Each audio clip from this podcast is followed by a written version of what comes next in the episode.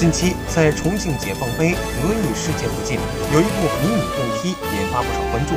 通常而言，一般的电梯每级阶梯都可以站上2个人，但这部迷你电梯占据的空间相对狭窄，每节阶梯只能容得下1个人。